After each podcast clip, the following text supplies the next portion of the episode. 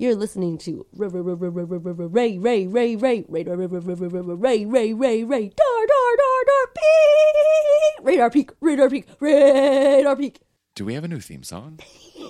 Is that is that what that was? I always think that I should be a DJ, but I only use my voice forever. Like, and I don't. I'm not a beatboxer, but yeah, like kind of like doing a little like vocal dubstep, and people wouldn't know the difference. If they were at a club, I would be like.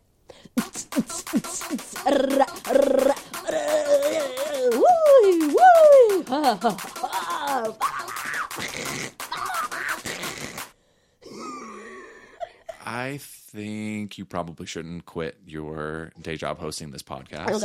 Okay. I believe in you. I think a healthy level of delusion is necessary. Do you think that would be viral on TikTok? You know what? Probably not. No.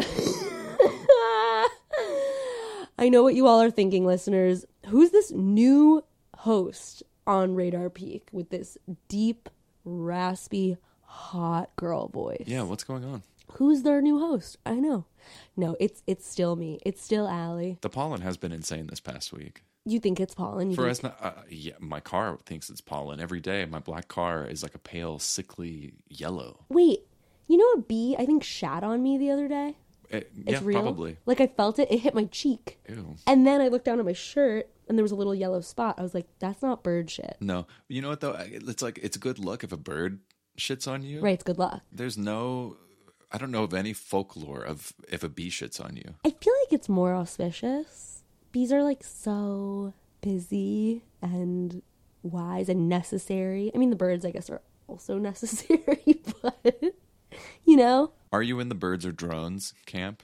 oh, like are all. What is the theory? Well, I think it's like he started it as like a as like a real life equivalent of like a shit post, where like Who's he? the gu- I forget his name, but the guy who went around with like the birds aren't real campaign. Yes, yes. There are moments where I really do understand because, like, you could look up at a be- bird, a beach. You could look up at a bird on a wire, and just like the way that they are Like that thing's watching me. monitoring. Yeah. Some three letter agency has a camera in that thing's eye and it's watching me. And like maybe some of them are drones and some of them are birds. Or maybe some of them are birds with like little implants in them. Like cybernetics. Is that like a bi- Yeah, like machine thing? implants. Yeah, yeah. I could totally see that. Could you? Nightmare fuel. Yes. Anyways, the reason How's your week been? uh, well, the reason I sound this Yeah. hot um, is I've decided it could be the allergies, it could be the pollen, but also it could be the maniacal choice that a friend of mine made to call a spliff a joint. So they're like, "Yeah, smoke that joint," and I'm like, "Great." So I, I'm walking with this joint, I She light it up, Got just the whole thing. and I take a big inhale in, and I'm like, "This is this has tobacco in it." And you know, girls, the reason I don't smoke cigarettes is not because they're bad for you. it's because We live in LA. The air here is bad enough for us. exactly no. Tr- trust me, I I that is not the reason. The, the the reason I don't smoke cigarettes is the same reason I don't do cocaine anymore, Which is which is you're afraid of the fentanyl? no, actually, another great reason to not do it. But no, this was way pre fentanyl splicing. Uh, the reason is that I get insane sinus infections afterwards every time. 10 out of 10 times. I mean, like, only I feel like it started post college. It was like I graduated college, and God was like, yeah, you're no longer gonna be able to bounce back from all the things that you were doing. You're officially getting older. Exactly. You're an adult and you're to get a postnasal drip and you're to get a come down and a depression that is going to make you say, I don't want to do these things anymore. I'll say though, it it's pretty rude. Any kind of like cold or anything like that, especially in the time of COVID, yes. because now you just assume everything is COVID. oh my God. I was so mortified and paranoid. I was like, what if this is COVID again? But it wasn't. I took like three COVID tests. I got the PCR, like all neg. Also, I did have COVID in Europe and it was just such a different sensation. It like I did never it, my throat like you never knew it felt different. Yes, my throat never hurt when I had COVID. I was just very tired. I was weak. I guess my lung capacity was diminished, mm. but I had no nasal like congestion really, or maybe like maybe eventually I did, but it just wasn't a wet situation. This is very much your friend handing you a joint and not telling you it's a spliff. Got it. And I think that's where it all started. But it could also be the allergies and the pollen. I think I get one cold a year, and it's right around now. Can I tell you something about hot girl voice though? Always. And when I like kind of discovered it? It's hot girl autumn, so yeah, go for it. It's hot girl autumn. So I was on a hike in Joshua Tree. Mm-hmm. Been there? Time or two. What do you think of it? I like it. I wouldn't like to live there. No, why too like landlocked? Too landlocked, and also there's a lot of characters Yeah. out in the desert. It's kind of diverse, dare I say. Is it? I don't know. It's pretty white in my experience. Yeah, but it's a diversity of white. You've got your hipsters from LA. You've got your rednecks from who knows where. Right. You got your pioneer town pioneers. Artists Yeah. And then you've got your and the gays. and the gays. So it's a, it's a diverse array of white people out there in Joshua Tree. Oh, Only your Palm Spring people, who are like Orange County people. I feel like you know you've got your your white Republicans, desert Republicans. exactly your desert Republican, your golf playing desert Republicans. Anyways, I was out in Joshua Tree doing the old national park sort of hike with a couple friends, and this was the same hike upon which I actually almost got lost and died. But that's a whole other part of the story, which maybe I'll get into. But basically, my friend Michelle and I, we were hiking with these two dudes, and the two dudes, they have no fucking like consideration for the fact that like we're kind of taking our time on the hike. We're going Okay. at like a leisurely pace. They're booking it on this hike. They're probably an hour ahead of us. Yeah. No no pausing. Like They're you just know- out sprinting in the desert. yeah, it's like where's your where there on so many levels, like where is your good Samaritan sort of, you know, policy? Samaritan. I thought it was Samaritan. Samaritan. S A M. Okay, call me out, why don't you, Brett?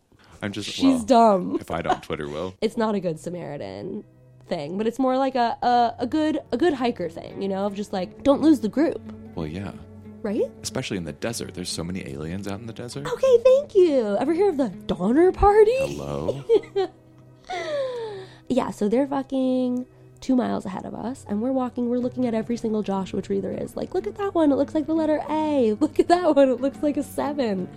We're trying to do the whole alphabet in Joshua trees, taking our time, and we pass this girl who's like going the opposite direction of us. She's done. Yeah, exactly. She maybe she started the on the other side. I don't know. Technically, I think it was a loop, but I don't know. She kind of seemed like she was doing a there back situation. She's passing us in the opposite direction, and we're like, "Hi," because you know you do the hiker hello, which I Mm-hmm. The head nod. love. I love that. It's very like straight man. like, Howdy. yes. nod on the street. No words. Just Well, in France, actually, everyone goes bonjour, and I'm like, wow, so friendly in France. But then until they're not, until they're very mean. On until a you go to Paris.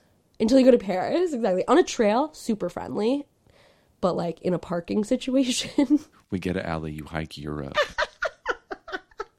Yeah, I did hike the French Alps this summer. Basically, this girl passes us, and we're like, "Hi," and she goes, "Hey," and Michelle and I look at each other, and we're like, "Oh my god, she's so hot." like she should have been at Runyon or something. yeah, but like Got it was it. that deep sort of "Hey, hey," mm-hmm. That we were like, and then we just kept practicing our hot girl hello. I love that. the whole rest of the hike. And today I have hot girl voice. We're just like a natural like, hey. Are you going to keep it? I hope so. I'm gonna try and f- break these vocal cords tonight, so it's a permanent situation. I sound like, who has perma hot girl voice? Would you say? Mm, well, like at that at that range, like Emma Stone, her voice is pretty You like think- low. Yeah, you're right. Maybe Aubrey Plaza. Also, you have a Red Bull today. I like you on Red Bull. Why?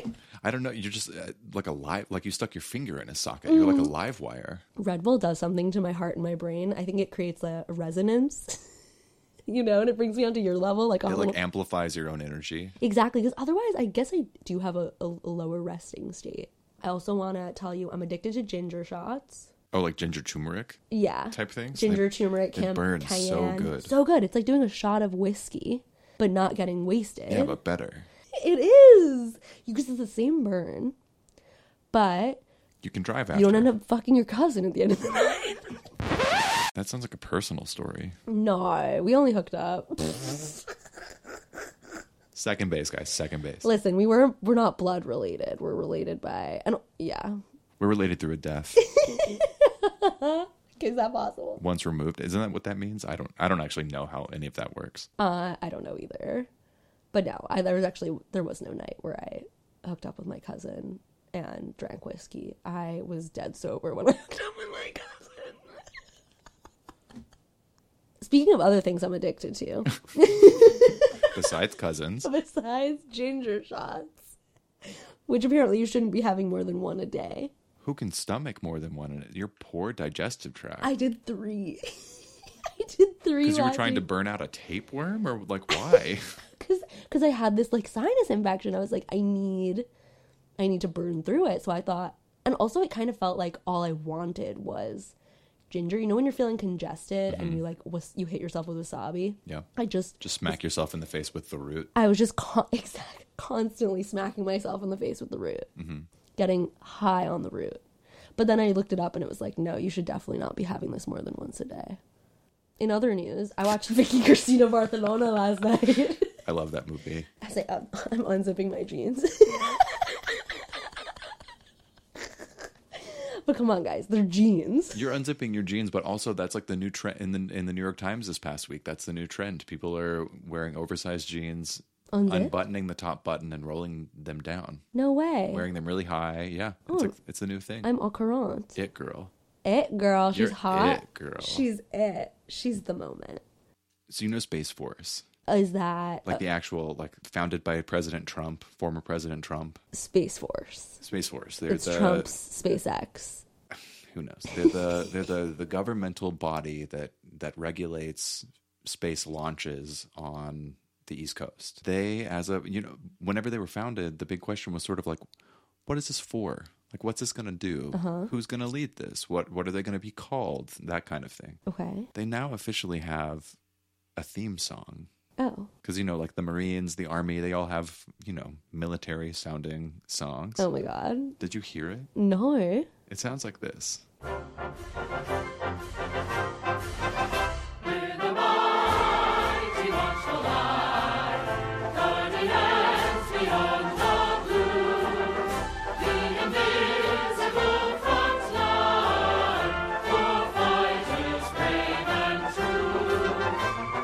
Captain America. It's important to me that my astronauts and officers of the Space Force can sound like they're in a barbershop quartet. it's so 1950s.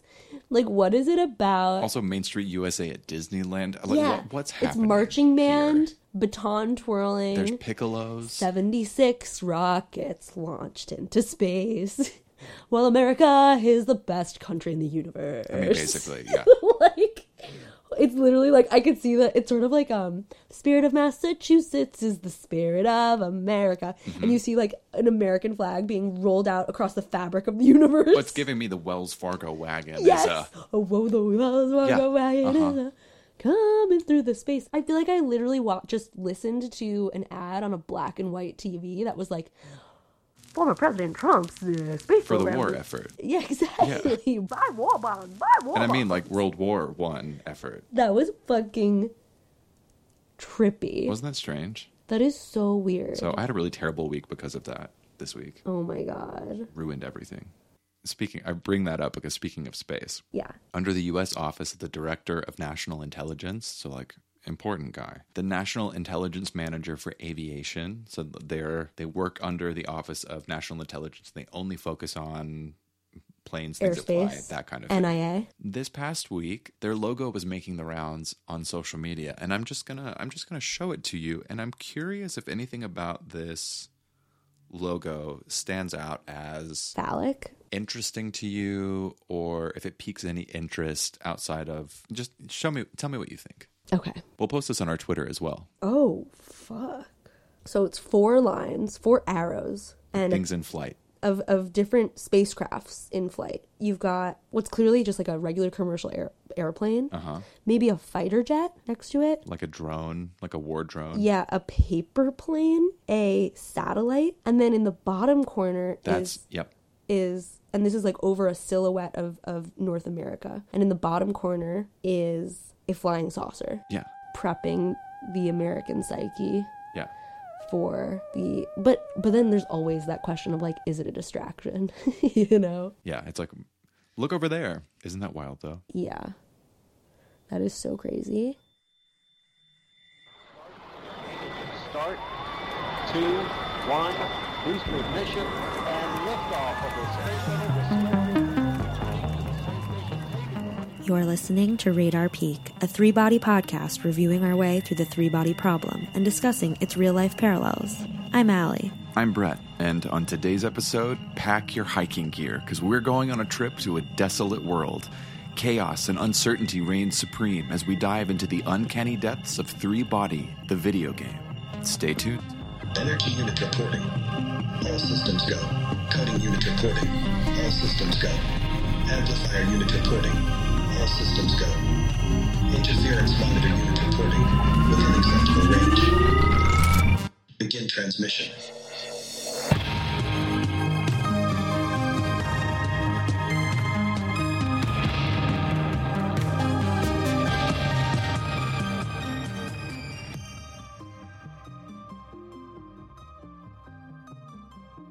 Mm, lucky number seven Time has flown, it feels like. but also it couldn't come soon enough No. because this is the chapter that made me go oh Talk my galaxy brain. fucking god It happened. I was like, this this actually is the best book I've ever read. This is the craziest book I've ever read.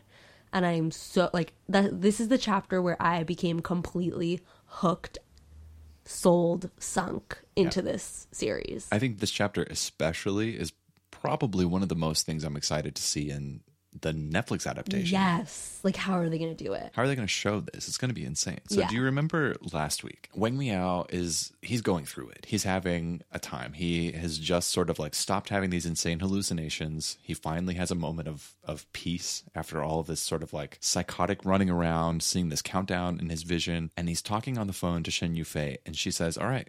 Get ready. You wanted bigger. Get at your computer and watch. I'm going to make the entire goddamn universe flicker for you. You want it bigger? I'll give you bigger. And so, on on the heels of learning that this is going to happen, Wang Miao calls Doctor Ding, and he's like, "Okay, like I didn't want to bother him with this before, but like this really feels like a job that I need his at least his insight on." So he calls Doctor Ding, and he's like, "Hey, uh, do you know of any places that observe the cosmic microwave background radiation? Which, like, middle of the night? What's the strangest call like that you've received, just like?" Out of left field. Uh, okay, one time when I was in high school, my ex boyfriend called me at like 4 a.m. and he was like, I'm on mushrooms. I need you to come pick me up. And it was literally 4 in the morning. And I was like, oh my God, okay.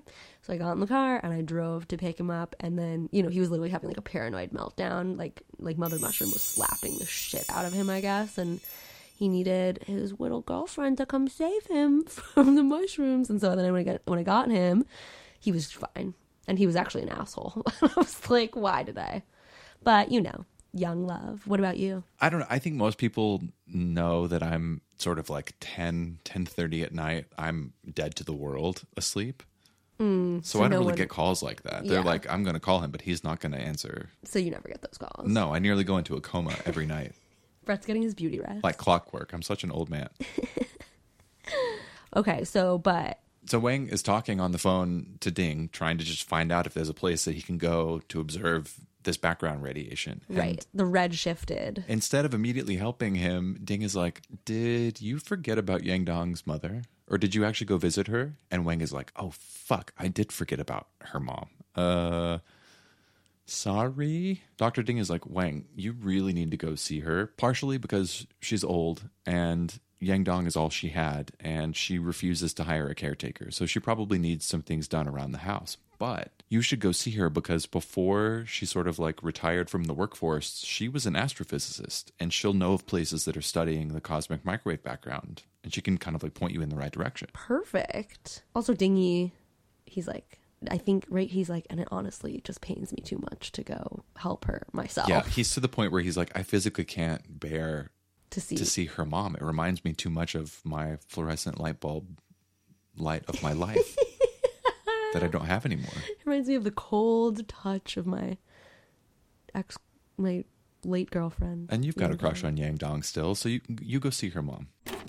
So Wang prints out the Morse code chart that he's received from his email because Shen Yufei has sent him instructions on like you know what to look for, where to look, that kind of thing. And by now he's forgotten about the countdown. It's it's left his vision. His machine building his nanomaterials is still turned off, so that's not even like a thing that he has to deal with anymore. And with this Morse code chart that he's received in his email, he's studying it over and he's thinking about Shen Yufei the night that he saw her at the house, all suited up in this V suit, playing this game, and he's like, something about this is really weird. Like she doesn't have any kids, which like you know you'd expect to have tons of video games for your kids, but like I never really took her for a gamer, so like the, I'm still not really able to like reconcile the fact that The image of her. yeah, just like sitting like plugged in to Yeah. Ready Player One like, metaverse. I feel like it would be like kind of like going over to like Rachel Ray's house and she's like fully like uh, like hooked onto like like Red Dead Redemption and it's like Rachel Ray, Although you play video games? something that I that I learned that kind of like I face something similar. Lady Gaga is a huge gamer. Really Loves it. Okay, but I could kind of see that because she's like a kind of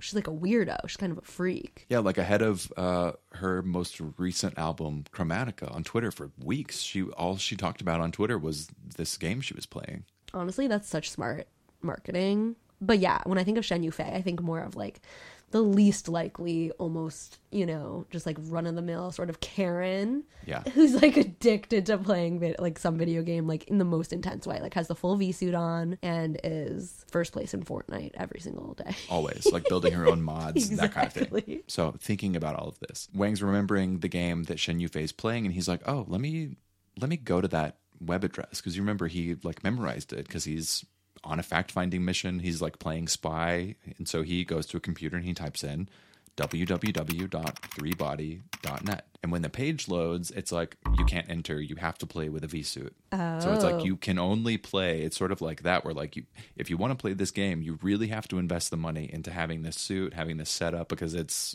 an experience. It's not something you can just sort of like download a phone app and Right. still play. And because obviously Wang doesn't have a V suit, for a second he's like, oh, okay, well, I mean, I, you know, I wanted to peek behind the curtain, but now I can't do that. But then he remembers in the break room at his lab facility, they have a V suit. So immediately ding. I'm thinking, like, you know, we know this place is a science facility, but it's feeling more and more like Google or Apple or Yes. something. Like, just in your free time, like, yeah, go. Like a university rec center. Yeah, like go knock back a few in the in the in the rec room Yeah. and plug into the V suit and go play, you know, whatever game you want to play when you've just, you know, suffered a crippling defeat of your machine having to be turned off. Right. So he goes to the break room. He struggles to suit up because it's you know it's not like an easy thing. This whole suit, I imagine it's pretty form fitting. You know, almost like getting into a wetsuit type thing because it's you know mm. fully like we mentioned. If you get a gunshot, if you get a punch, you feel it wherever it's happening in the game. So I imagine you know it's probably like a process to get into. Yeah, I was thinking wetsuit as well, or like yeah, but I was like, are there wires? Is it like I imagine. I imagine you look sort of like insane? Neo in the Matrix, all like plugged in to stuff. Right. He gets the suit on, he turns on the computer, and he enters the web address there www.threebody.net. Immediately, he feels the suit start to power up. The display lights and scenes start to render, and he finds himself in this desolate plain at dawn. The sun just barely starting to rise. The plane that's before him is blurry, and specific details of the scene are kind of hard to make out, almost like it's still like buffering type thing. And off in the distance, he sees this tiny sliver of light off in the sky. And even further than that, the cosmos is just twinkling. So it's like, you know, no light pollution, just, I mean, kind of like you out in Joshua Tree, just a really beautiful, like unimpeded view of the surroundings and the cosmos, albeit kind of blurry. Mm-hmm. And then off in the distance, this loud rumbling and then a massive explosion. Two mountains start glowing bright red and they crash against the ground. The entirety of the scene is bathed in this ghostly red light. Dust clouds fill up his line of sight, and then finally, when the dust clears, Wang sees two words emblazoned between the sky and the ground. And it's a loading screen that reads, all caps, three body. Which, like, epic. I'm already like, I want to play this Such game. an epic loading screen. At that moment, Wang is greeted by a registration screen. So he signs up and he uses a screen name Hairen, which means, if you didn't know, I learned this. Hairen, H A I R E N, means man of the sea, which is a play on Wang Miao's name, which can be read as sea hmm. or ocean. So it's kind of like a not explicitly identifying identifier when he logs in. Or, Right. Like when he logs in, if you know that, you're like, oh, that's probably Wang out. So now, registered, logged in, past the loading screen. In his V suit, Wang can feel gusts of cold air in his skin because he's, you know, it's nighttime. That's that just, I imagine that's probably really amazing to be. Yeah, I don't know if these suits exist haptic suits. yet like this, but I mean, I, I kind of can't wait for when they do. right? Off in the distance, Wang sees two figures that are walking towards him, and they're backlit, and their silhouettes are really dark against the first light of the morning. And so Wang's like, Are those other players? Are these characters? Let's find out. So he runs after them. And as he gets closer, he sees both of the figures are men, each of them wearing long robes that are just really tattered and full of holes. Oh, it's not the hot girl that I passed in Joshua. No, Tree, it's like, not your "Hi." Joshua Tree hot Girl. and each of them are covered by dirty animal pelts. So he's probably thinking like, oh, these are characters, or like we're in Westworld and these are the robots, or you know, like whatever. Each of them is carrying a bronze sword, and one of them is carrying this massive trunk on his back that's like as big as he is. So it's just like strapped on his shoulders, and he's just like trudging through the desert with this massive trunk on his back. It's at this point that Wang learns he's in what's called the Warring States period. Mm. And the man who's carrying the trunk identifies himself as King Wen of Zhou. So we just found royalty in the desert. But when Wang learns this, he's like, this game isn't very realistic. I don't think King Wen even belongs to this period. King Wen, which I did learn, I didn't I wasn't aware of this. King Wen was the founder of the Zhou dynasty and he reigned from 1099 to 1050 BC. And the Warring States period occurred from 475 to 221 BC. so much later. Yeah, so in playing this game, he's like, this doesn't make sense. Like, this character, if we're in the Warring States period, King Wen shouldn't be here. This is an anachronism. This isn't a very good game. and the older of the two Will men, you rate us in the App Store? I mean, basically, Three stars.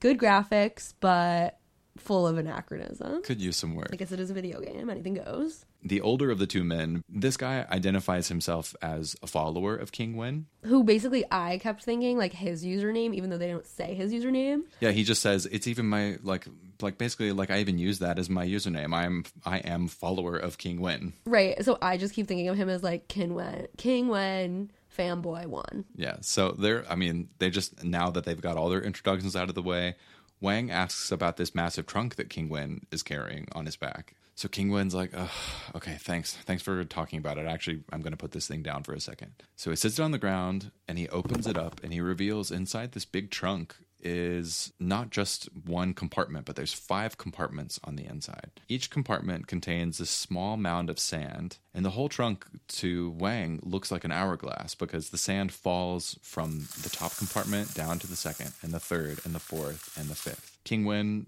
describes that every eight hours, the sand that starts at the top falls all the way to the bottom, and they flip the trunk three times a day, signifying three periods of eight hours. So that's how they keep track of time for one single day. Hmm. And King Wen's like, that's what we're supposed to do, but I actually wind up forgetting about it a lot. So my followers have to remind me. So time isn't like that.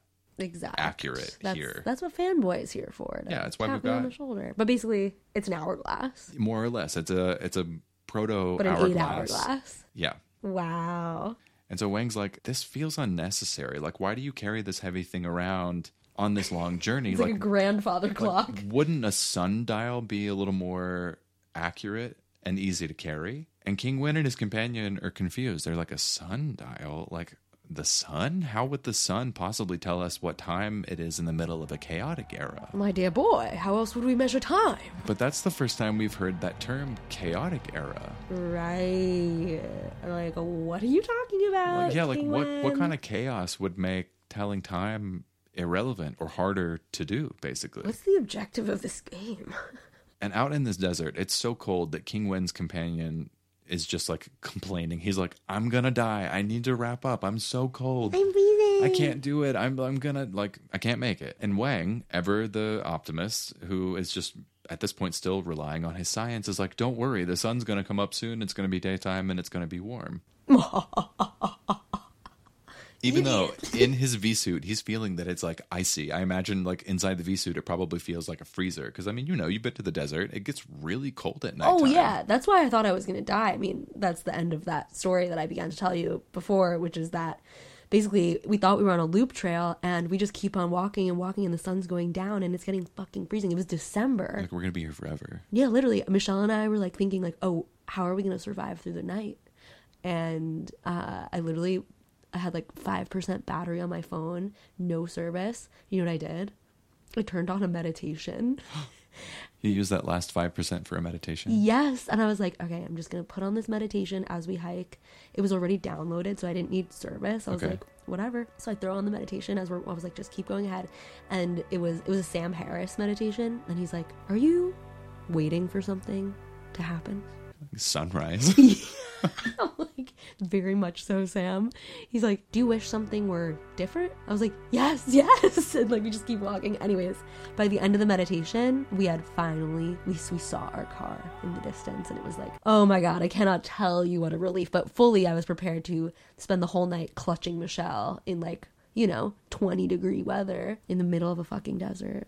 So, Wrapping up in a coyote pelt if you have to. straight up, slaughtering a bear. So I mean, Wang, aware of how cold it is in the game because the V suit is is responding, is like, "Don't worry, the sun's going to come up soon, and you know we'll we'll be warm again. So like, stop being a baby, basically." But King Wen and his follower are confused because this is twice now that Wang Miao has talked about the sun specifically, and it's really throwing them for a loop. They're like, "Is Wang Miao an oracle? Yeah, they're like, The sun? How like does he know the future? How how can he possibly know that the sun is going to rise? Period. But especially when." What are you, an imbecile or an oracle? We're in the midst of a chaotic era, my but dear boy. but then Wang is confused. He was like, "How do these people not understand that the sun is going to come up?" So he just asks straight up. He's like, "What is a chaotic era?" And so then King Wen sits down and he's like, "There are stable eras, and there are chaotic eras. Other than stable eras, which are few and far between, all other eras are chaotic." At that moment, He's like talking to a child.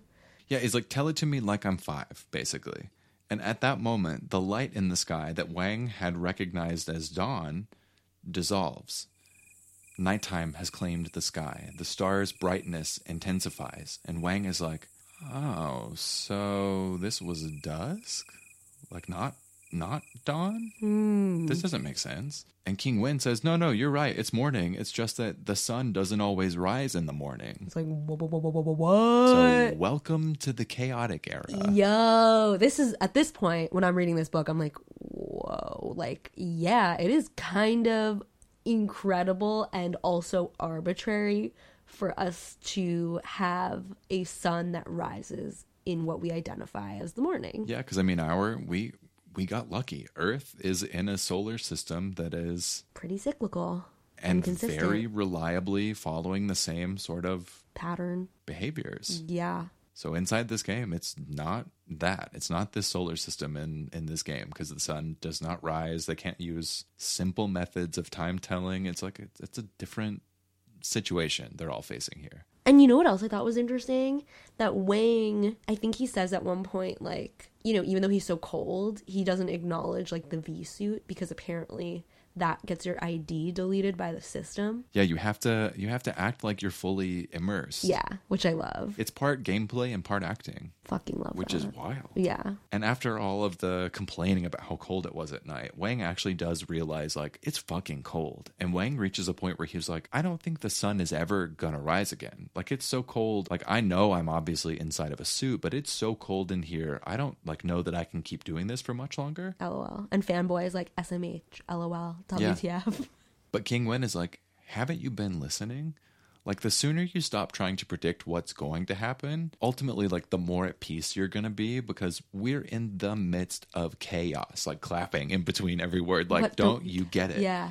This is chaos. The sooner you stop trying to figure out everything and stop trying to quantify every little aspect of this existence, the better it's going to be for you. when I was in college, I, I took a sociology class, and I remember we had to read this book about how it was like basically about how humans try to predict things, mm-hmm. and actually, we know nothing, but we find lots of security and comfort in being able to say we know that's going to happen or we knew that was going to happen, you know, when in fact, like, we don't know at all what's ever gonna happen. I mean, that's really similar to Shooter and Farmer, where it's like you can know what you know, but you'll always be unaware of what you don't know until the moment you know it. happy Thanksgiving. Yeah. I can't wait for our Thanksgiving episode. we got to do something special for that. Something psychotic. Yeah.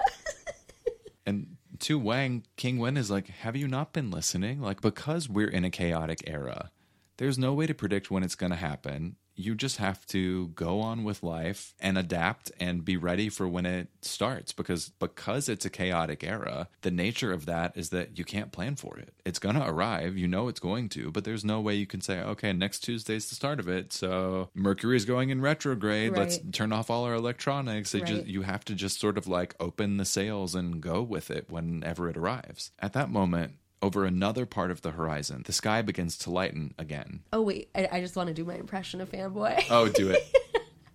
fanboy is like um fanboy to me is just like the funniest little like side character who's like just complaining the whole time Yeah. and he's like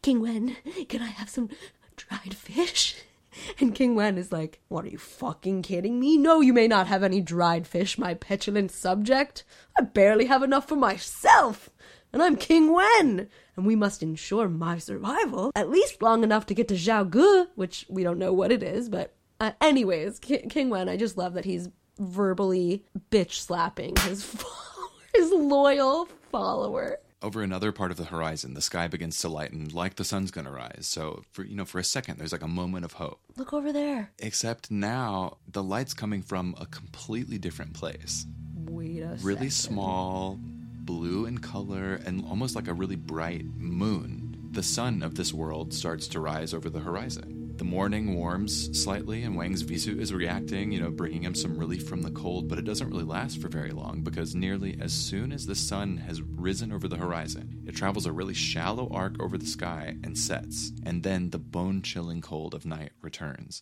Oh, so that sunset gives me immediately like if we were up at like the Arctic Circle or in Alaska or something, Right. you know, where you're so far north that like you don't really have daytime mm. for parts of the year. That's crazy. So Wang, King Wen, and his follower all stop in front of a dead tree. King Wen and the follower take out their swords and they start chopping up the tree so that they can have something to set on fire so that they don't freeze into blocks of ice. That's so Fortnite. Flint meets Blade, and as soon as they've gotten all this tree broken down into its parts, they've got a roaring fire billowing. At this point, because they've got a fire built, they're all trying to get comfortable. Wang's V suit starts to warm up on the inside and brings him some relief. Even though it's still very, very cold, it's not like he's sitting inside a freezer anymore, at the very least. King Wen's follower, who's the one feeding the fire, making sure that King Wen survives, Is this warm enough, Master?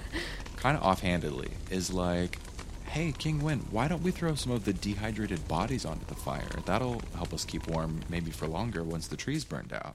We'll have a roaring fire if we just burn the bodies. But I'm like, dehydrated bodies? yeah, well, Excuse what? me? I'm sorry. Take it back. So, by this sentiment, King Wen is disgusted. Yeah, he's like impetuous fool once like, again. Yeah, he's like only the tyrant king would have done something like this. And I and I'm still like I'm like when is Wang gonna just like at- be like, uh, hey guys, dehydrated bodies? Excuse me. Through their conversations, we learned that the road is just littered with dehydrated bodies that have been torn, Yeah. meaning that whenever they're rehydrated, they won't be revivable. So the argument is like, why don't we use them as fuel? Because there's no way they're going to come back. So I'm thinking like, oh, maybe that's like a thing in the game. Like if you suspend gameplay, your avatar quote unquote dehydrates out in the desert until you come back or something. I don't know. I love that. I But love. King Wen is adamant. He's like, absolutely not. So the fire burns out. They pick up all their things in this massive hourglass trunk, and their journey continues. The time inside the game at this point speeds up. The trunk, which indicates that time is passing, is flipped six times. So the equivalent of two days have gone by from the time they stand up from the fire and, you know, continue on on this journey. It's very Sims. You remember? Yeah, it's very Sims, and also I feel like it's probably maybe disorienting also because it's almost like watching a time lapse right. play out in front of you, Right. but you're still kind of moving in real time. Right. Like Wang is sitting in the like student lounge with this V suit on. Maybe five minutes is passing, but in the game, two days is Two passing. whole days have gone by. Yeah, And yeah, like in The Sims, like I think it's like when your Sims go to sleep, right? Like time speeds up. Because there's nothing happening. I don't know. I never was a huge uh, Sim player of The Sims. I was I was Oh. more into like Roller Coaster Tycoon. Oh, got it. so they were like you know simulated people involved, but, But not it was like more about building it was more about the park you were building and less Right. about interacting and like with the making people, money. other than keeping them happy and having places to eat. Right. That kinda thing. No, in The Sims, like you could you have build mode where time freezes, but then you have play mode where you can like direct your Sims to do shit. But then when Yeah. they go to sleep, I think the time speeds up and like eight hours goes by in like eight minutes. So very like that. It's at this point. It's I mean now it's cold again. They're traversing out through the desert, and Wang is like, I don't think the sun is ever actually going to come up. I think I'm, I'm. I think this game takes place at night.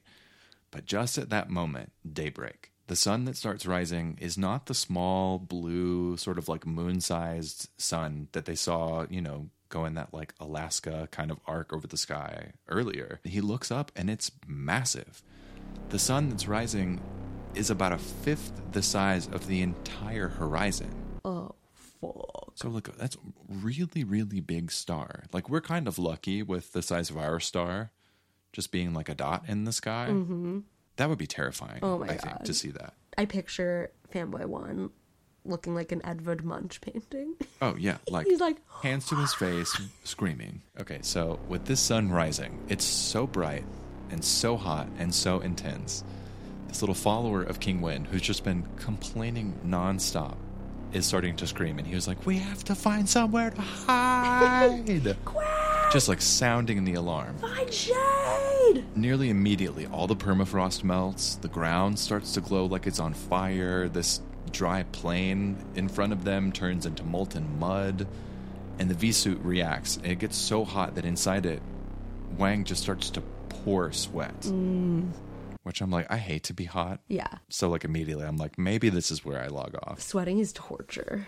And the three of them, they do their best to hide in like any available shade they can find. You remember they were carrying with them these like old, really dirty animal pelts. Mm-hmm. And they sort of like, you know, hold them up over themselves to sort of like make a makeshift tent while they walk, you know, just to like give themselves some shade. And the follower of King Wen at this point is like, again, like, I'm so hungry. Like, please, can I have anything?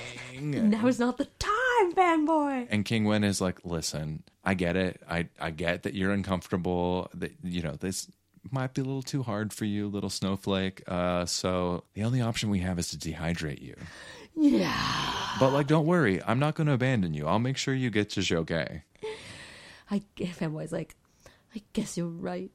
I can't stand it anymore. You won't let me eat the dried fish. You won't let me eat the dehydrated bodies. Traveling through this chaotic era is like walking through hell. Yeah. So you know he goes through the twelve steps. He arrives at acceptance. He's like, I guess I do have no choice. Yeah.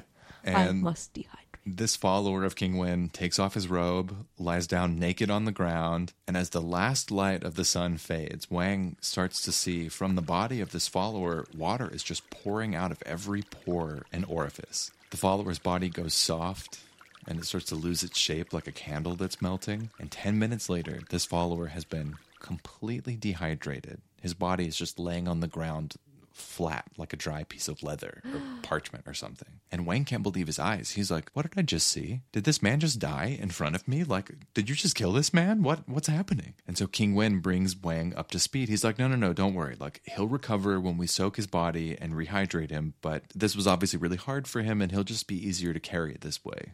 It's so crazy. This was the part where I was like, oh my fucking god. Yeah, I mean it's nuts because like to survive in the chaotic eras of this world, we learned that everybody here can be dehydrated and transported around in this way. Just like roll them up like a scroll and carry them around until it's like safer to come out They're basically. literally human jerky. Yep. You know how we keep on talking about like uh when will this book become unrealistic? It's like in this moment you might be like, oh, this is when it kind of takes a, a dive off the deep end. But remember, he's playing a video Game. It's a game, yeah. So, it's like, actually, we're still in totally possible. plausible real life. Yeah. Absolutely. King Wen says to Wang, like, yeah, like I know this is probably really jarring for you to see for your first time, but don't worry because This is actually the safest thing for him. Um, we have to be sure to take him with us, though, because if we leave his body or if we abandon him somewhere when he's dehydrated like this, he'll either get burned up when the next big sun rises or somebody's going to come along behind us and they're going to eat him. So Wang takes this dehydrated, rolled up parchment of a body from King Wen and just puts it under his arm, and their journey continues. As Wang, King Wen, and this piece of paper now continue on. The sun continues to follow no discernible pattern. This chaotic cycle repeats hide from the sun when it's up, and build fires to ward off the freezing cold of the night when it sets. More time passes, like the two days passing really quickly before, and now, after over a month of time has passed inside the game, which is like 30 minutes. King Wen notices something in the sky. It's not a sun, don't worry, we don't have to like hide from the sun immediately, but there's two stars that are shooting up in the sky. And it's a welcome sight because King Wen says that these two shooting stars are a harbinger of a stable era. So, like, thank God, all of this nonsense is over and we're going to have a stable era soon. So, Wang asks about the shooting stars. He'd already noticed them. He'd seen one or the other, you know, like always a shooting star, but he'd never seen two before. So, he asks about it and he was like, Is two all that we're ever going to see? And King Wen says, No, there can be as many as three. And Wang's like, well, when are we ever going to see three? And King Wen is like, pray that you don't see three. If you see three stars appear, my dear boy, you can tuck your head between your legs and kiss your ass goodbye. You can just find a hole and jump into it. So, with these two shooting stars that are, you know, bringers of good news flying high in the sky, the stable era finally begins. Sunrise and sunset start to follow a really predictable pattern. The cycle of day to night seems to be stabilizing at around 18 hours. The weather also changes to be a lot more accommodating on their journey. So they're not having to worry about the insane extremes of like really, really hot days, really, really ice cold nights. It's sort of like across the board, more temperate for them. So still, they would call him an oracle, but ever the scientist, just trying to come by any hard facts that he can. Wang asks Wen, he's like, How long does a stable era last? And King Wen gives an answer that isn't really like what Wang is expecting. He says, Well, Sometimes a stable era can be as short as a single day, and then sometimes they can be as long as a hundred years. The problem is nobody really knows. And Wang is like, okay, so what I'm getting is like, this is a world with no patterns. Like, Talk about chaos theory. yeah, In this world, there are no dependable patterns. Civilization itself can only rise up during periods of stable eras, which Wang now knows are like really few and far between, right? right. Because the climate is mild, and it's crazy to think like, all right, we actually live on Earth in like a consistently stable era. Like the reason civilization has been able to develop for thousands of years has been because we haven't had any like cataclysmic climate event in thousands and thousands of years. Yeah, mostly everything's been the exact same since the dawn of humans on Earth. Right. The reason that we can grow crops, the reason that we can reproduce and have like generations, you know, continue on is like we we take for granted that Earth for a very long time has existed under mild climate that results from a stable era, which results from the predictable, cyclical rising and setting of the sun without any other really like intercepting factors like Yeah. a comet or something. And so now, squarely in the middle of a stable era, Wang learns that during these periods, the people are all hydrated. You don't have to worry about anybody being rolled up as parchment. And because everybody is hydrated, that means that they can all be sort of constantly working to push their own society forward, make technological advancements, have agriculture, things that are really crucial to the existence of a group of people. In all other times, of chaos, which is the majority of the time, they're dehydrated, just hoping for the next stable era and just praying that their dehydrated form lasts long enough for them to be able to see it. King Wen says to Wang that, you know, pretty much as soon as a stable era occurs, everybody hits the fields. They start planting crops, people start making plans, they start making progress, and without fail, as soon as they start making some kind of visible progress that they could start tracking and say, we're on a good path, or it looks like it's going to be better than last time, chaos returns, basically indiscriminately destroying everything that they've done up until that point. Alas. So even in the periods where a stable era is 100 years, I mean, you think about it, 100 years is really not that long to accomplish much. At best, you've got maybe what, three generations of people? How much progress can you really make in three generations when you're starting from scratch? Right. And so Wang says to King Wen, like, tell me if I've got this right. I'm noticing that the sun here doesn't move in any way that's predictable. True or false? And King Wen is like, kid, you really don't understand this world, do you? And Wang's like, I mean, I'm trying to. Like, what do you what do you mean? And King Wen is like, listen, I understand this world entirely. It's why I'm on my way to Zhouge. I'm gonna give King Zhou a calendar that's accurate. Like apparently King Wen has been working on this thing and he is confident enough in his abilities of keeping records, of being able to sort of predict the unpredictable, I guess, even though he doesn't want Wang Miao to be doing that. He's like confident enough, at least in his work, that he's going to be able to turn over some kind of a calendar like we have January to December to be able to sort of plan kind of anything. Right, because he's he kind of also had said like, all right, so now do you get the point of the game? The point of the game is to collect our intellect and our understanding, analyze all the phenomena until we can know the pattern of the sun's movement. That's the point of the game. But then he's also like, Wang, you're saying to me that the sun doesn't move in any kind of discernible pattern, but I'm going to tell you actually, predicting the sun's motion is only possible where we're going. King Wen says to Wang, he's like, listen, I know you're trying to understand sort of like the movement of the sun, trying to predict the weather while we're out here, but it's a fool's errand as long as you're out here on the plains. It's Yeah. only going to make sense for you when we get to Zhouge. It's the place where yin meets yang. Like you can cast bets anywhere in the world and they're going to be wrong. But once you get to Zhouge, if you cast a bet on something, that's the only place that it's going to be accurate. So Wang's like, okay, that's kind of cryptic. Doesn't really answer my question, but I'm on this journey with you. Here we go. Let's I keep going. Trust you, I guess. No So other choice. Their journey continues during another chaotic era sun blazing, ground scorching, and finally, the two arrive at Zhaoge.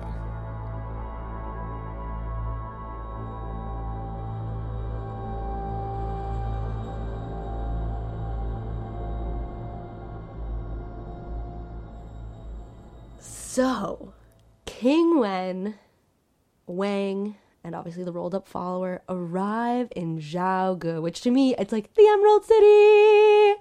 And instead of seeing like the field of poppies and an emerald green tower, right? They see these giant pendulums swinging Ominous.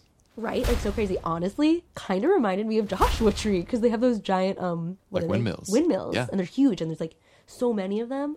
But instead of these giant windmills, it's these giant pendulums, and you can literally hear like the roar of this pendulum like slicing through the air. They're like ten meters high, and there's like a giant rock swinging from a thick rope that's tied to a bridge between two stone towers. And there are soldiers surrounding the pendulums, keeping them in motion. They all all of these pendulums are around a giant pyramid. And King Wen is like, that right there, that is King Zhou's palace. Okay, so this giant pyramid. Yes. Now I'm realizing this is the imagery from the front cover of the book. Oh my god, is it? It is. Yes, an enormous pyramid that's King Zhou's palace. Now, just like we said that King Wen was a real character in Chinese history, so was King Zhou. yes. King Wen was the founder of the Zhou dynasty. King Zhou is the founder of the Shang dynasty. Yes. And historically, King Wen actually did follow and and technically like overthrow King Zhou and the Shang dynasty and King Wen founded the next dynasty, aka the Zhou dynasty. Wang follows King Wen through a door at the base of the pyramid, and they're followed by a few patrolling soldiers. And they walk through this dark tunnel going into the pyramid that's lit by just a few torches. And as they walk in, King Wen says to Wang, During the chaotic era, the entire country is dehydrated, but King Zhou remains awake as a companion to the lifeless land. To survive chaotic eras, one must build thick walls like these as though you're living underground. It's the only way to avoid the extreme weather. So that's why King Zhou lives in this pyramid. I mean, it's smart. Totally. And they finally arrive at the Great Hall at the center of the pyramid, which is actually more like a cave. And there's a man sitting on a dais. in a colorful hide, they say. And beside him is a man dressed in all black. And he has a pale face that kind of appears to float in this dark atmosphere. Right? King Zhou introduces the man in the black robe as Fu Xi, who is historically a Chinese mythological figure that is sort of credited with being like the progenitor of the human race, along Okay, with this yeah. goddess named Nuwa. But he's also credited with, according to the legend, Fuxi was like one of the original humans who lived on this mythical mountain and is like is kind of like the father of man. Fuxi is also considered the originator of the Yellow River map. Yeah, which according to legend, um, the these this turtle one day like crawled out of the Yellow River with like strange markings on his back, and apparently it revealed to Fuxi the symbols of the I Ching. Wow. Yes. Um, it, it precedes the actual compilation of the I Ching, which is credited to none other than King Wen. Yeah. But Fu Xi is credited with the discovery of those original elements, which is like the original binary code. The foundation. Yeah. It's wow. insane. It's also connected. So the Yellow River map is like this. It's it's kind of a it's a square. It's like a mathematical principle. Uh-huh. It also becomes like the foundation of feng shui and the art of geomancy Makes sense. concerned with like the place placement of objects in relation to the flow of chi. And in ancient China, the people allegedly offered sacrifices to the god of one of these flooding rivers, which we'll get into. I mean, there's so many parallels here. Man of many talents, kind of like um, who is the one? Who's that guy that was was uh, like the teacher of the Romanovs? You know, you know his name. It's not. Oh, Rasputin? Yeah, he's. I feel like he's kind of like a Rasputin, but even more ancient. Yeah. obviously. King Zhou starts to explain. He says, Fu Xi believes that the sun is a temperamental god, and when the god is awake, his moods are unpredictable, thus chaotic era. And when the god is asleep, his breathing evens, and thus stable era. So Fuxi proposed the construction of those pendulums you see outside, and he said, let's keep them in constant motion, claiming that they have a hypnotic effect on the sun god and ah. causing him to sink into a long slumber. But we can all see that so far the sun god remains awake, though from time to time he seems to nap briefly. And it's just interesting because this really is reflecting a period in history, right, where this is what science was Yeah. To early civilizations. very pseudo, very mixed with sort of like non scientific, religion. yeah, like a religious type belief. Yeah, 100%. And the weird parallel is that in ancient China, people used to offer sacrifices to the god of one of, of, of the flooding river called the Luo River in order to try to calm its anger. And allegedly, a magical turtle emerged from the water with a curiously unnatural pattern on its shell. Hmm. Circular dots representing the integers 1 through 9 arranged in a 3 by 3 grid. Wow. Isn't that insane? So this turtle just shows up and gives them math. Straight up. And early records, as as early as 650 BC, are ambiguous with reference to like this river map, but clearly start to refer to a magic square in 80 BC. Wow. And explicitly give an example of one in 570 Common Era. Yeah. Supporting that the Lo Shu magic square was like an important model for time and space. So it's kind of crazy that the sun is this temperamental god, but not implausible. Right. King Zhou claps his hands, and servants bring over a clay pot filled with broth. Mm. Again, this gets absurd. like, I love this part. Fu Xi drinks from this clay pot. Gulp, gulp, gulp.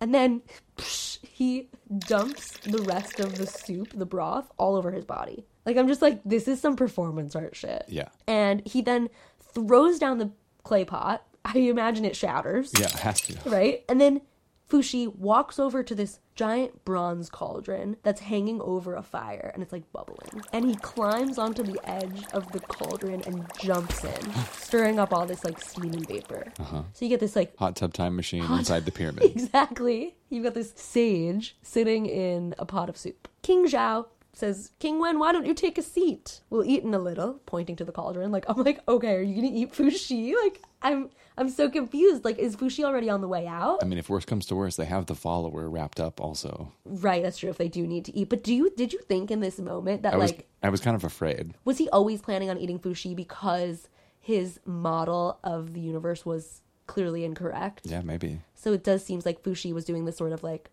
sacrifice of himself. A little bit. King Wen looks at Fuxi and basically says like how inane. Like Fuxi is no no better than like a parlor magician like doing fucking witchcraft. And King Zhou is like, "Oh, what have you learned about the sun?" And King Wen is like, "Oh, I'm glad you asked, brother, cuz that's why I'm here." hmm Here's what I know, and here's what I'm about to tell you. So he lays it out straight for King Zhao. The sun is not a god. The sun is yang, and night is yin. And though we cannot control the process or the balancing of the sun's movements, we can predict it. And he draws with his bronze sword the yin yang symbol in the middle of the room. And then he stands in the center of it and looks up.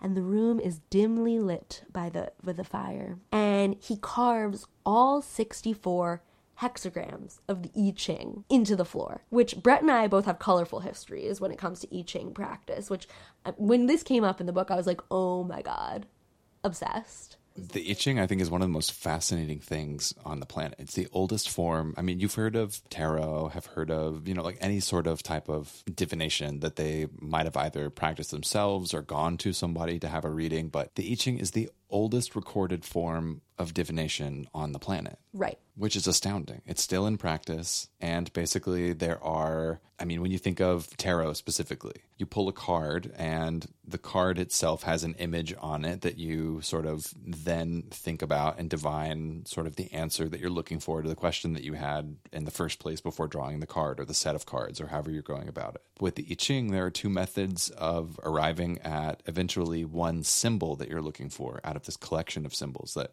has just been drawn on the ground. And in practice, you're either using dried yarrow stalks. Right, which is what Brett uses. Uh, it's my favorite. Old school, Or you're using three coins. which is what I use. And neither one is more accurate than the other, just one takes longer. The yarrow stalks take longer. But basically, through a process of counting and moving through the yarrow stalks in your hand, you will always arrive at numbers that equate to a hexagram, which is the final combination of six lines Right. that give you one of these symbols that from there you can then use that symbol to divine meaning or further an answer to the question that you asked in the first place This is going to sound so abstract. I mean, this probably does sound so abstract. unless you are familiar with the I Ching Exactly. which but, like I would encourage everybody to become familiar with the I Ching and actually, if you sign up for our Patreon, by the way, Brett and I are giving away an I Ching reading yes for our Trisolaran for our Trisolan overlord levels if you sign up to our Patreon you actually You receive choose. a free reading from Alley or myself Yeah. Take your choice. We won't take it personally. or both Or both. You know what? Yours, mine hardly takes any time at all. Alley can divine with coins and I can divine with stalks Absolutely. I mean, maybe we'll do two different questions. But Yeah. basically, yeah, you ask a question just like you would with tarot or any like tea leaves, like all of those things where you where like mystic kind of projects the unconscious. And it's better if it's not a yes or no question. Totally. The answers you can receive back are so nuanced. in depth and insightful. It's almost a disservice to ask of the I Ching a yes or a no because Well, it's not a magic eight ball. It'll never give you a yes or no. Like you'll be like, should I go on vacation? it gives you information to arrive at your answer. It's insane. It really helps you to connect to like your intuition, mm-hmm. honestly. I fucking love the I Ching and I mean it's it's just so fascinating. And and Fu Xi historically, he developed an oracle which basically describes, you know, some type of behavior seen in nature that can then be applied to whatever situation you are asking it about. We could just talk about the I Ching for weeks. I Yes, like. we're obsessed with it. And also, by the way, some actually consider King Wen as the first epic hero of Chinese history, which is interesting because he's also the first hero we see in the three body game. yeah. Going back to our story, King Wen draws that yin yang symbol. He carves all 64 hexagrams of the I Ching And King Zhao is like, all right, King Wen, I mean, so tell me, when will the next stable era come, right? Because it's the king's job to order the rehydration of society. Yeah. So King Wen is like, no problem, I got you. He sits down in the middle of the yin yang symbol and he looks up and his fingers are like moving like a little calculating machine. And you can hear Fuxi sleep talking, bubbling in the background. And finally, King Wen announces chaotic era, 41 days. Stable era, 5 days. Another chaotic era, 23 days. Another stable era, 18 days. Such short, stable Eras. I know. Another chaotic era, eight days. And then finally, after that eight day chaotic era, the long stable era you have been waiting for, lasting three years and nine months, will begin. So we've got like a few months to get through, and then And stability then for a while. We'll get a nice, yeah, I mean, almost four year stable era. Collective And sigh of relief, I imagine. He'll, he's like, it'll be a golden age, my lord. King Zhao's like, all right, well, let's test your little predictions first. A square at the ceiling of the pyramid, at the apex, kind of opens, and you can see out, you can see the stars above. Game speeds up, Wang's counting the flipping of the hourglass. It flips 120 times. Okay. Uh, the first predicted stable era arrives, and basically, each one of King Wen's predictions are correct. The starting time and the duration were not exact, but close. And finally, the long stable era begins. 20 days pass into the stable era. Why am I nervous? I know, right? You're like, what's gonna happen? 20 days pass, and the sunlight falling through the hole of the pyramid remains even and cyclical. Game time slows back down to normal, and King Zhao says he's gonna erect a fucking monument for King Wen because he figured it out. Guy did it. Yeah. He freaking did it. King Wen bows and he tells King Zhao, It's time, my lord. You can awaken your dynasty and prosper. And so King Zhao stands up on his dais, opens his arms as to embrace the whole wide world, and in a strange, otherworldly voice, he chants. Rehydrate!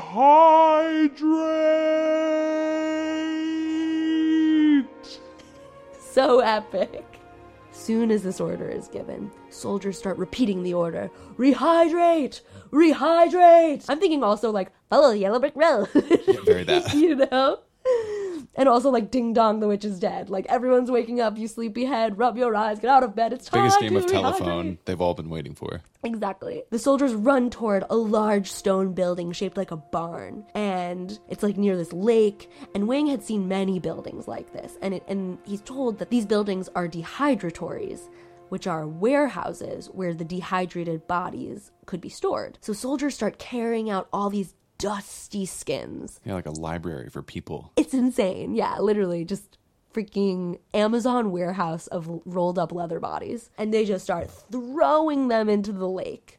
And as soon as the skins touch the water, they begin to unfurl and stretch out and inflate. And soon the lake is covered by a layer of man shaped floating skins, each one absorbing water.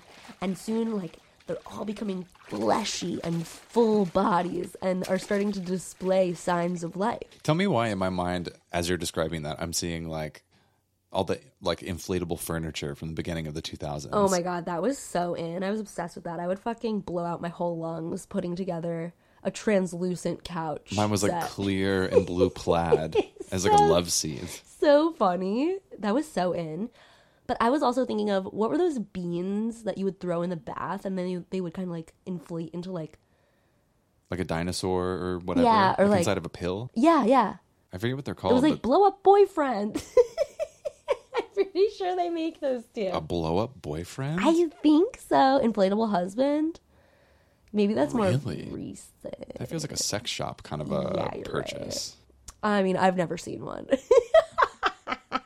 but yes, so they're throwing these bodies and they are coming to life. And I can't wait to see this on the fucking TV show as Oh, yeah. well. That's going to be sick. That's the kind of thing that, like, had they done it 10 years ago, it would look so janky. Anyways, one by one, these bodies come to life and, and they struggle to stand and they look out at the sunny world, their eyes open, like they're waking from a fucking dream. And, and I did think, like, where? Like, if you are a person in this civilization who's capable of dehydrating, when you are dehydrated, where does your consciousness go? Can you hear everything? I would imagine. Well, also it's like there there's a species of animal called a tardigrade Yeah. that's also I've known as a water bear that they can exist in the vacuum of space. They're on the moon now currently because they have been, you know, on spacecraft that we took to the moon in the 60s. Oh my god. But it's like they they in, in similarly in periods of of chaos or low resources are able to dehydrate themselves and go into this sort of like biological state where they remain alive, but they just immobilize themselves until they can get back into an environment that's accommodating for them. I didn't know that. Yeah. Oh my god. So, do they ever die? Yes. Yes, they can die, but they can almost indefinitely dehydrate and sort of suspend their animation. It's, I mean, the process that they go through is helping scientists who are researching like what to do with humans who are hopefully going to go on extra solar system voyages, like to the next closest star to our sun. They're going to have to figure out what to do because it's like The biggest challenge is not transporting your body, but but keeping yourself alive Yeah. for the journey. anyways, these people they're they they wake up from this, you know, long sleep and they're all singing joyously, "The stable era has come.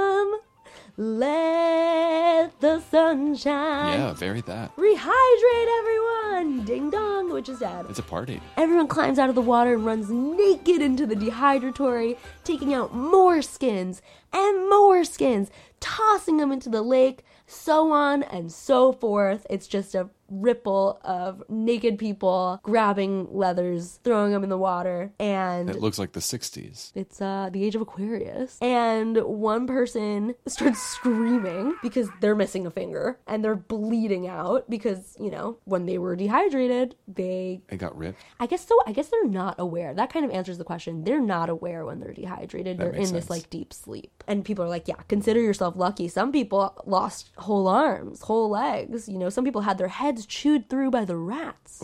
And some people were like, if we hadn't been rehydrated in time, maybe all of us would have been eaten by the rats of the chaotic era, which I just love that rats are a feature of the chaotic era Yeah. as they would be. Someone asks, you know, how long have we been dehydrated? And and apparently you can tell by looking at the thickness of dust that's covering the palace. People talk of what they know, what they don't know, what they've heard. Is the king the same as he was when we went to sleep? Oh no, I heard it's actually his grandson, right? Because hundreds of years could have gone by Right. since they all dehydrated. Eight days later, the rehydration is fully complete That's a lot of people. yeah, I think millions of bodies Wow. have been revived.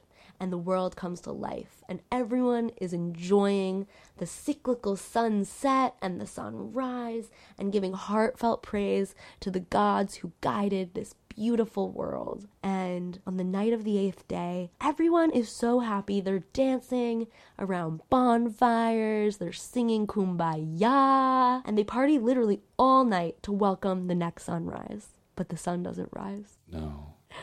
10 hours later, still no sun. Timepieces indicate the passing of two whole days. No sun. Wait, something's wrong. Eh, yeah, something's terribly wrong. Coldness now begins to press down upon the earth.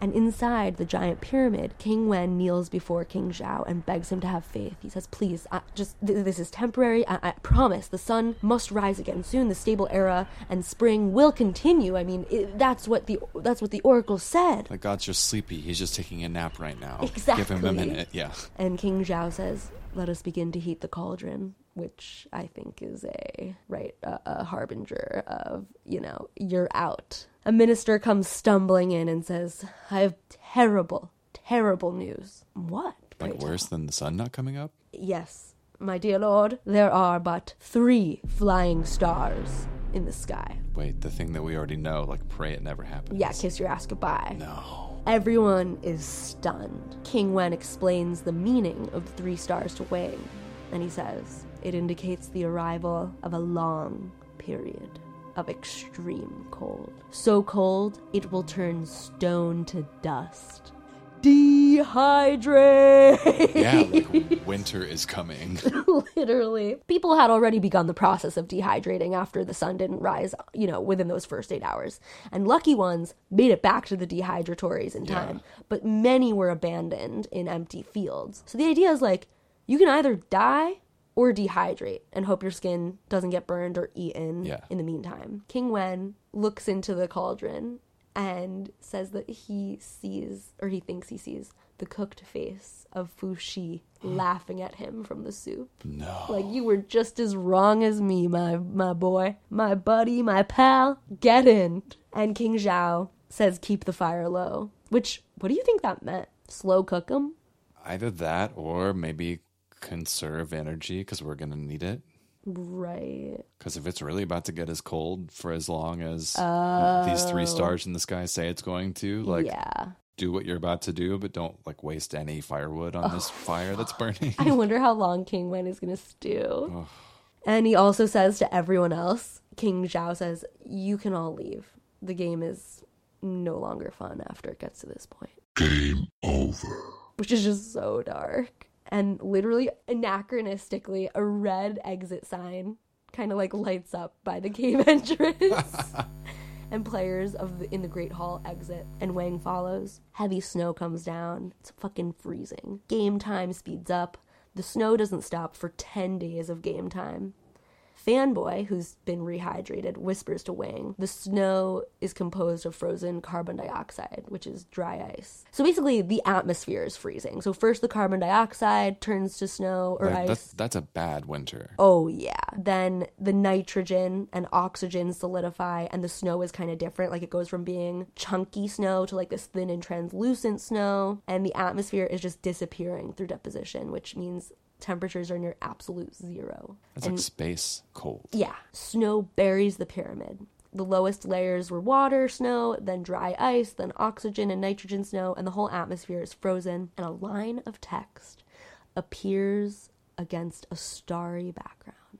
And it says, The long night lasted 48 years. Oh my god. Civilization number 127 was destroyed by the extreme cold. This civilization had advanced to the Warring States period before succumbing. The seed of civilization remains. It will germinate and again progress through the unpredictable world of Three Body. We invite you to log on in the future. And before exiting the game, Wang notices the three stars flying in the sky, revolving closely around each other like a strange dance in the abyss of space.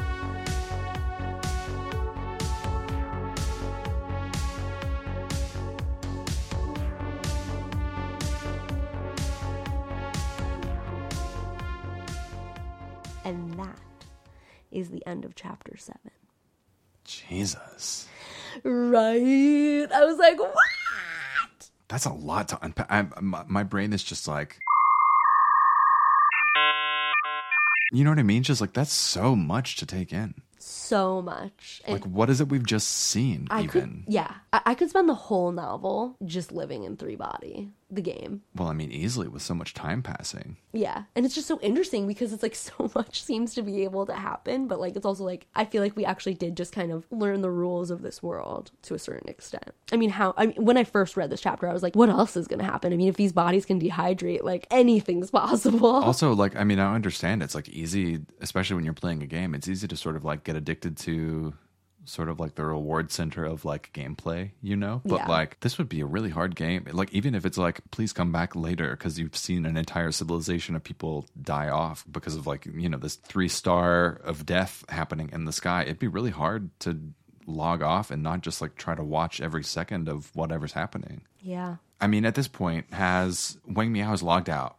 So he's like to go back to real life, not plugged into this metaverse game, whatever it is that's happening. But like, where do we go from here? Like, I feel like all that happens for Wang Miao is just like a series of things that just like constantly try and break his perception of reality, even if it's his video game. Cause it's like, there's enough there that he's like, what's happening? But he's obviously like curious by nature, maybe slightly an addict. So like, is he just to stay in the game? What's like, what? Where do we go next week? Well, we know he has that printed out Morse code. We know he still hasn't observed the cosmic microwave background. And we know that he promised Dr. Ding that he'd go and visit Yang Dong's mother. Oh, yeah. Are you ready for a blast from the past? Oh, shit. Tell me. Do you know what next week's chapter is called? what? Ye Wenji. Ooh. So remember, we told you to put her on the back burner. Don't sleep Her name comes Wenji. up next week. Do we do we want to give a teaser of how she is connected? Do you want to? I I don't think it hurts. I I, I don't think it hurts. All right, add just a little bit. Tease it. Ye Wenji is Yang Dong's mother. Ooh, that's juicy. So juicy. So listen, the seed of civilization remains. We invite you to log on in the future and tune in to find out what the fuck is about to go down for Wang and Ye Wenji. You've been listening to Radar Peak, a three body podcast. Subscribe and download on Apple Podcasts or on Spotify so you never miss an episode. And for exclusive content we might not have time for, subscribe to our Patreon. One last thing before you go. If you enjoyed today's episode, leave a review and tell your friends about us. Join in on the conversation when you follow us on Twitter at Radar Peak Pod. See you there.